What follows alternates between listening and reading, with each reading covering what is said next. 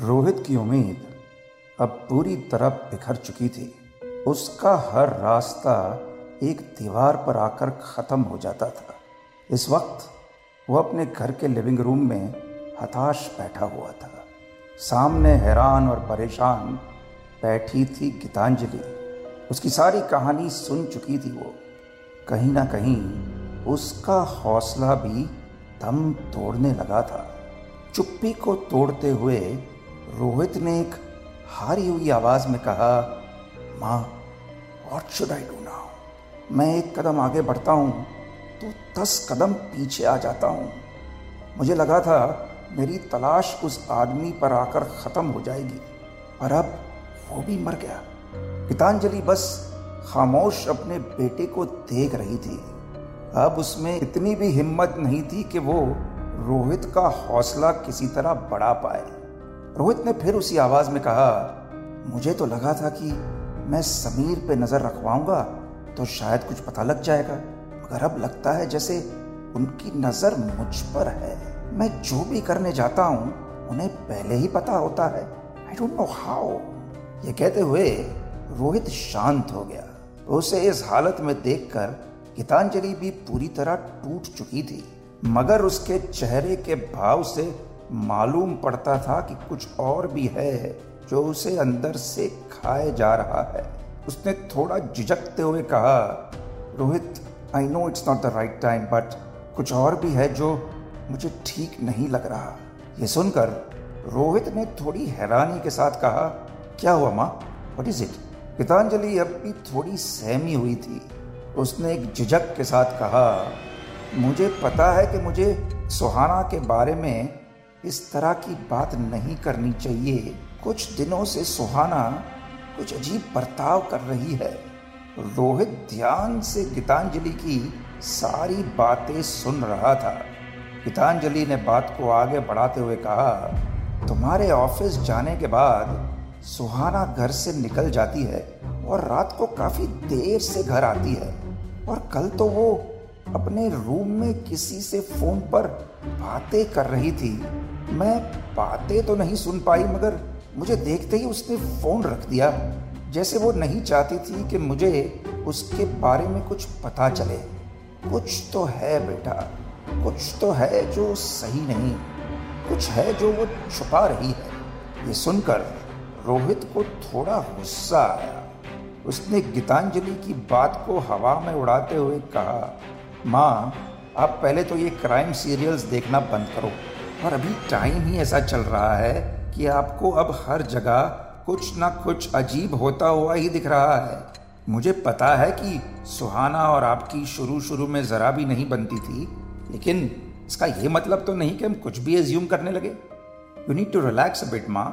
ये सुनकर गीतांजलि ने थोड़ी धीमी आवाज़ में कहा, मुझे पता था कि तुम मेरी बातों पर यकीन नहीं करोगे। बट पापा की डेथ के बाद सुहाना थोड़ी बदल गई है। मेरा काम बस तुम्हें बताना था। अब आगे तुम्हारी मर्ज़ी। रोहित फ़िलहाल ऐसी बातों पर ध्यान नहीं देना चाहता था। वो बस चुपचाप वहाँ से उठा और बाहर चला गया। समीर इस वक्त उसी चाय की टपरी पर हाथ में एक छोटा बैग लिए खड़ा था। उसके चेहरे पर परेशानी के साथ एक इंतज़ार भी था। वो बार बार उस पुलिस स्टेशन के दरवाजे की ओर देखता और फिर अपनी घड़ी की ओर। आज उसकी सारी मुसीबतों का अंत होने वाला था। ट्रैफ़िक के शोर के बीच एक आवाज़ से उसका ध्यान टूटा। हो गया पैसे का काम। ये फुसफुसाहट भरी आवाज़ उसी हवालदार की थी। समीर ने उसे एक नज़र देखा और सहमी हुई आवाज़ में कहा हाँ हाँ हाँ हो गया। और मेरा काम वो कब तक हो जाएगा? उस हवालदार ने समीर के बैग पर हाथ रखा, मगर समीर की पकड़ मज़बूत थी। उसने फिर पूछा, जल्दी बताओ, कब तक? मेरा नाम कब हटेगा? उस केस फ़ाइल से बताओ। यह सुनकर हवालदार ने एक फूटी हुई मुस्कान के साथ कहा, अब भाई जितना टाइम लगता है, उतना तो लगेगा ही ना। कौन सा हम खुद ही जाके रबर से तुम्हारा नाम मिटा देंगे? थोड़ा टाइम लगेगा और हाँ पैसे पूरे लगेंगे। ये सुनकर समीर ने अपनी पकड़ ढीली करते हुए कहा, पूरे ही हैं, मैं फिर आऊँगा। वो सवालदार ने फिर उसी मुस्कान के साथ बैग लेते हुए कहा, अरे बिल्कुल आइए आपका ही पुलिस स्टेशन है। जब मर्ज़ी हो तब आ जाइए। लेकिन समीर इस वक्त मज़ाक के मूड में नहीं था। अपना गंभीर सा चेहरा लिए, वो अपनी कार में बैठा और वहाँ से निकल गया।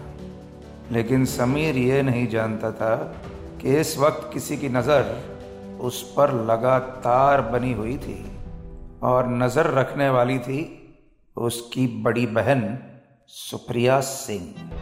वो सड़क के पार से ये सब होता हुआ अच्छी तरह से देख रही थी। जब सुप्रिया ने आखिरी बार समीर को अपर्णा के कमरे से आता हुआ देखा था, तब शक की एक बूंद उसके ऊपर भी टपकी थी। इसलिए उसने समीर के बारे में जानने की कोशिश की। और अब उसका शक यकीन में बदल चुका था। कुछ तो था जो समीर अपनी फैमिली से छुपा रहा था। सुप्रिया इस वक्त अपने घर के लिविंग रूम में बैठी, अपर्णा को अब तक की सारी बातें बता रही थी। समीर के बारे में ये सब सुन के अपर्णा परेशानियों के समंदर में डूबने लगी थी। सुप्रिया ने अपनी बात खत्म करते हुए कहा माँ, पता नहीं, पर मुझे लग रहा है कि समीर किसी बड़ी मुश्किल में है। वो उस पुलिस वाले से इस तरह छुप छुप के क्यों मिल रहा होगा? और उसने वो बैग उस पुलिस वाले को क्यों दी? अपर्णा इस पर कुछ कह पाती। उसके पहले ही सुप्रिया ने एक धीमी आवाज़ में पूछा, माँ, आपने कुछ अजीब नोटिस किया समीर के बारे में? इस पर अपर्णा ने थोड़ा सोचते हुए कहा, लॉकर से मेरी सोने की चेन गायब है बेटा। पता नहीं कहाँ गई। दो दिन पहले तो वहीं थी। ये सुनकर सुप्रिया को सारी बात समझ आ गई। उसने सारी कड़ियों को एक साथ जोड़ते हुए कहा, वो चेन समीर ने ही ली है माँ। मगर वो ऐसा क्यों करेगा? पैसों के लिए? माँ उस बैग में ज़रूर पैसे थे। वो उस हवालदार को रिश्वत दे रहा था। पर पर समीर ऐसा क्यों कर रहा था? ये सुनकर अपर्णा के मन में अब सवालों का तूफ़ान जन्म ले चुका था।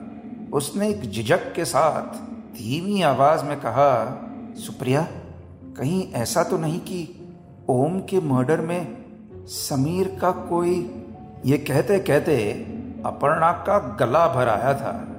इस बात का ख्याल तक उसे जगजोर रहा था कि समीर ने ही ओमकार का मर्डर किया था। मगर सुप्रिया के चेहरे का भाव तो कुछ और ही बयान कर रहा था। उसने थोड़ी दर्द भरी आवाज़ में कहा, माँ, अगर उसने ऐसा कुछ किया भी है तो मुझे कोई फ़र्क नहीं पड़ता। उल्टा आई विल सपोर्ट हिम ये सुनकर अपर्णा के चेहरे का रंग उड़ गया। उसने एक डरी हुई आवाज़ में कहा वो तुम्हारे पापा हैं, सुप्रिया। अपर्णा की इस बात ने सुप्रिया के ख्यालों को चिंकारी दे दी। उसने लगभग आग उगलते हुए कहा, मैंने और समीर ने बचपन से ही नाजायज होने की वजह से सबके ताने झेले हैं। वो रोहित आज एक कंपनी का मालिक है। लेकिन उसी मुकाम को पाने के लिए मुझे दिन रात मेहनत करनी पड़ती है। और समीर वो तो अभी बच्चा है। फिर भी उसने इतनी जिल्लत झेली है। क्यों उसे वो नॉर्मल लाइफ नहीं मिल पाई? इसका जिम्मेदार बस एक आदमी है। आपका नाजायज पति, ओमकार मिश्रा। और अगर समीर ने उसका मर्डर किया भी है तो मुझे उससे कोई फ़र्क नहीं पड़ता। समीर ने कुछ भी गलत नहीं किया। मैं अब खुद समीर से बात करूँगी और आप उससे कुछ भी नहीं बोलोगी। ये सुनकर अपर्णा अब बुत बनकर शांत बैठी थी। उसकी भरी हुई आँखें अपने परिवार को बिखरता देख रही थी। सुप्रिया गुस्से में उठी और वहाँ से बाहर चली गई। समीर का वो राज अब नई परेशानियाँ लिए अपर्णा के सामने खड़ा था। अपने ऑफ़िस के कैबिन में बैठा रोहित किसी गहरी सोच में पड़ा था। अब तो जैसे उसका हर खाली पल लाखों ख्याल अपने साथ ले आता था। उसके माथे पर परेशानियों की लकीरें अब हर वक्त दिखाई देती थी। वो बस सर झुकाए खामोश ही बैठा था कि तभी दरवाज़ा खुला और अरुण आकर उसके सामने बैठ गया। बैठते ही उसने एक उतावलेपन के साथ पूछा, उस आदमी का कुछ पता चला क्या? That man with the tattoo Arun के सवाल से रोहित का ध्यान टूटा उसने बस अपने मायूस चेहरे को नाम हिलाते हुए कहा पता नहीं यार क्या हो रहा है हर जगह बस डेड एंड ही डेड एंड एक तरफ़ पापा का मर्डर केस और दूसरी तरफ़ ये कंपनी पता नहीं किस पर ध्यान दूँ और किसे छोड़ दूँ कुछ समझ में नहीं आ रहा यार इस पर अरुण ने एक राहत भरी मुस्कान के साथ कहा, देख, मैं जानता हूँ कि तेरी पर्सनल लाइफ में बहुत कुछ चल रहा है विच आई टोटली अंडरस्टैंड यार। लेकिन प्रोफेशनल लाइफ को तो मैं संभाल ही सकता हूँ ना। अरुण की ये बात रोहित की समझ से बाहर थी। कि तभी रोहित ने बात को आगे बढ़ाते हुए कहा, तुझे वो प्रोजेक्ट याद है? वो मिलिंद सोनी वाला? मैंने उसे दोबारा अप्रोच किया, नया प्लान प्रेजेंट किया and guess what we got the damn project man ये सुनकर रोहित के चेहरे पर हफ्तों बाद एक मुस्कान आई। वो खड़ा हुआ और उसने अरुण को गले लगाते हुए कहा I don't know how to thank you यार, पर ऐसा क्या जादू किया तूने उस पर? हाँ? ऐसा क्या जादू किया कि वो वापस आ गया? ये सुनकर अरुण ने माहौल को हल्का करते हुए कहा, वो सब छोड़ यार, तेरे दोस्त होने के नाते मैं इतना तो कर ही सकता हूँ कि तेरी प्रॉब्लम्स थोड़ी कम कर सकूँ। अब बस, तू अब केस पर ध्यान दे, बाकी सब मैं संभाल लूँगा। You don't worry about anything my friend और हाँ तुझे मेरी और कोई हेल्प चाहिए तो just give me a shout out okay दोस्त इसीलिए होते हैं, ये सुनकर रोहित खुश था। आखिरकार एक परेशानी उसके सर से हट चुकी थी और सबसे बड़ी बात यह थी कि इतनी परेशानियों के बाद भी अरुण उसके साथ डट कर खड़ा था, एक असली दोस्त की तरह। मगर अब भी उसकी परेशानियों का अंत तो नहीं हुआ था। वो पंद्रह करोड़ का लोन अब उसके दिमाग में बार बार घूम रहा था। अरुण के वहाँ से जाने के बाद रोहित उठा और अपनी कार की चाबी लेकर अपने कैबिन से निकल गया। उस आदमी से मिलने, जो शायद इस लोन की गुत्थी को सुलझाने में उसकी मदद कर सकता था। रोहित इस वक्त अपने पिता के बचपन के दोस्त के सामने उनके घर के लिविंग रूम में बैठा था। राकेश वही आदमी था जो रोहित से उस पार्टी में मिला था। इस वक्त उनके बीच एक खामोशी का आलम था। रोहित ने कुछ देर बाद चुप्पी तोड़ते हुए कहा, अंकल, आप जानते थे ना पापा को उन दिनों में? उन्होंने कभी इस लोन की बात की थी क्या आपसे? लोन की वो बात सुनकर राकेश के चेहरे पर एक उलझन आ गई। उसने एक झिझक के साथ कहा, बेटा, मुझे लगा कि तुम्हें इस बारे में पता होगा। ओमकार ने कभी तुम्हें बताया नहीं? रोहित ने ना में सर हिलाते हुए कहा, पापा ने तो कभी नहीं बताया। क्या आप कुछ बता सकते हैं? राकेश ने उसी उलझन के साथ कहा, उन दिनों ओमकार काफ़ी प्रॉब्लम्स में चल रहा था। बात पैसों की थी तो एक दिन मैंने खुद उससे कहा कि तुझे अगर अपनी कंपनी के लिए पैसे चाहिए तो मैं इन्वेस्ट कर सकता हूँ। मगर बात दरअसल कुछ और थी। उसे वो पैसे अपने किसी पर्सनल काम के लिए चाहिए थे। रोहित को समझ नहीं आया कि आखिर इतने बड़े बिजनेसमैन के लिए अपनी कंपनी से बढ़कर क्या हो सकता है। उसने ना समझी में सर हिलाते हुए कहा, पर्सनल काम? ऐसा कौन सा पर्सनल काम था जिसके लिए उन्हें पंद्रह करोड़ रुपए की ज़रूरत पड़ गई? ये बात सुनकर राकेश चुप था और उस चुप्पी में बीतता हुआ हर पल रोहित के लिए कई जिंदगियों के बराबर था। रोहित ने थोड़ी आवाज़ ऊँची करते हुए एक बार फिर पूछा, ऐसा कौन सा काम था अंकल? आई नो आप ज़रूर जानते होंगे। जस्ट टेल मी प्लीज़ ये बात जानना मेरे लिए बहुत ज़रूरी है प्लीज़ अब राकेश हार मान चुका था। वो जानता था कि रोहित वो कारण सुने बिना यहाँ से नहीं जाएगा। उसने एक झिझक के साथ कहा, वो पैसे उसे अपने बेटे समीर के बिज़नेस में इन्वेस्ट करने के लिए चाहिए थे। ये सुनकर रोहित के पैरों तले ज़मीन खिसक चुकी थी। उसकी आँखों में उलझन के साथ अब गुस्सा भी पनप रहा था। वो बस चुपचाप उठा और उसी सोच में डूबा हुआ वहाँ से बाहर आ गया। दिन ढल चुका था।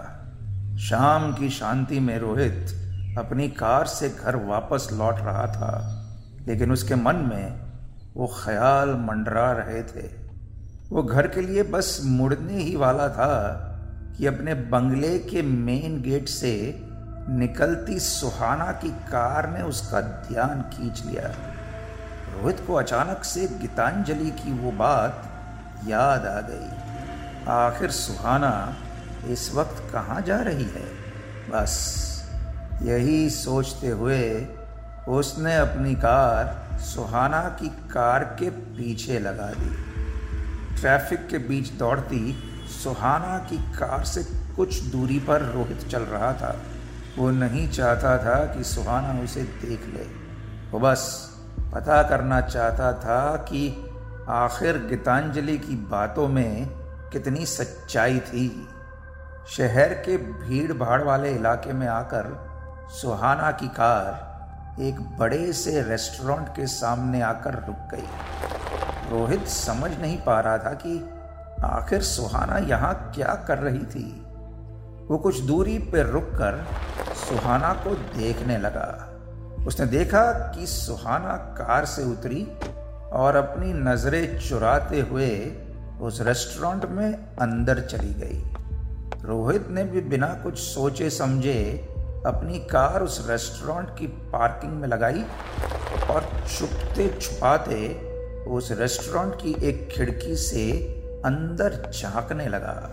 कुछ देर नज़रें घुमाने के बाद उसने जो देखा, उसे देखकर रोहित का पारा आसमान छूने लगा। सुहाना इस वक्त सुप्रिया सिंह के साथ बैठी थी। उन्हें बात करता देख रोहित अब गुस्से से तमतमा रहा था। रोहित बिना सोचे समझे उस रेस्टोरेंट में अंदर जाने लगा। उसके कदम अब उसके काबू में नहीं थे। और उसकी आँखें गुस्से में लाल थी। इसी बीच सुहाना की नज़र सामने से आते रोहित पर पड़ चुकी थी। उसे यहाँ देखकर उसकी धड़कन एक पल को रुक गई। सुप्रिया ने सुहाना के उस डरे हुए चेहरे को देखकर अपनी गर्दन घुमाई तो उसके चेहरे पर भी अब एक मुस्कान आ गई थी। जैसे उसे अंदेशा था कि अब क्या होने वाला था। और उसके लिए वो नज़ारा एक राहत भरी ठंडी हवा के जैसा था। सुहाना बस एक टक रोहित को देख रही थी, जो गुस्से में अब उसके सामने खड़ा था। रोहित ने चीखते हुए उससे कहा what the hell is this Suhana? इस आवाज़ को सुनकर सुहाना की रूह काँप गई और उस हाई क्लास रेस्टोरेंट में बैठे तमीजदार लोगों की नज़रें रोहित को देखने लगी। मगर रोहित की नज़रें सुहाना के शर्म से भरे चेहरे की तरफ़ थी। रोहित ने उसके बिल्कुल पास आकर चिल्ला कर कहा, माँ सही कह रही थी, तुम ट्रस्ट करने के लायक ही नहीं हो। सुहाना कुछ कह पाती। उसके पहले ही रोहित मुड़ा और वहाँ से बाहर जाने लगा।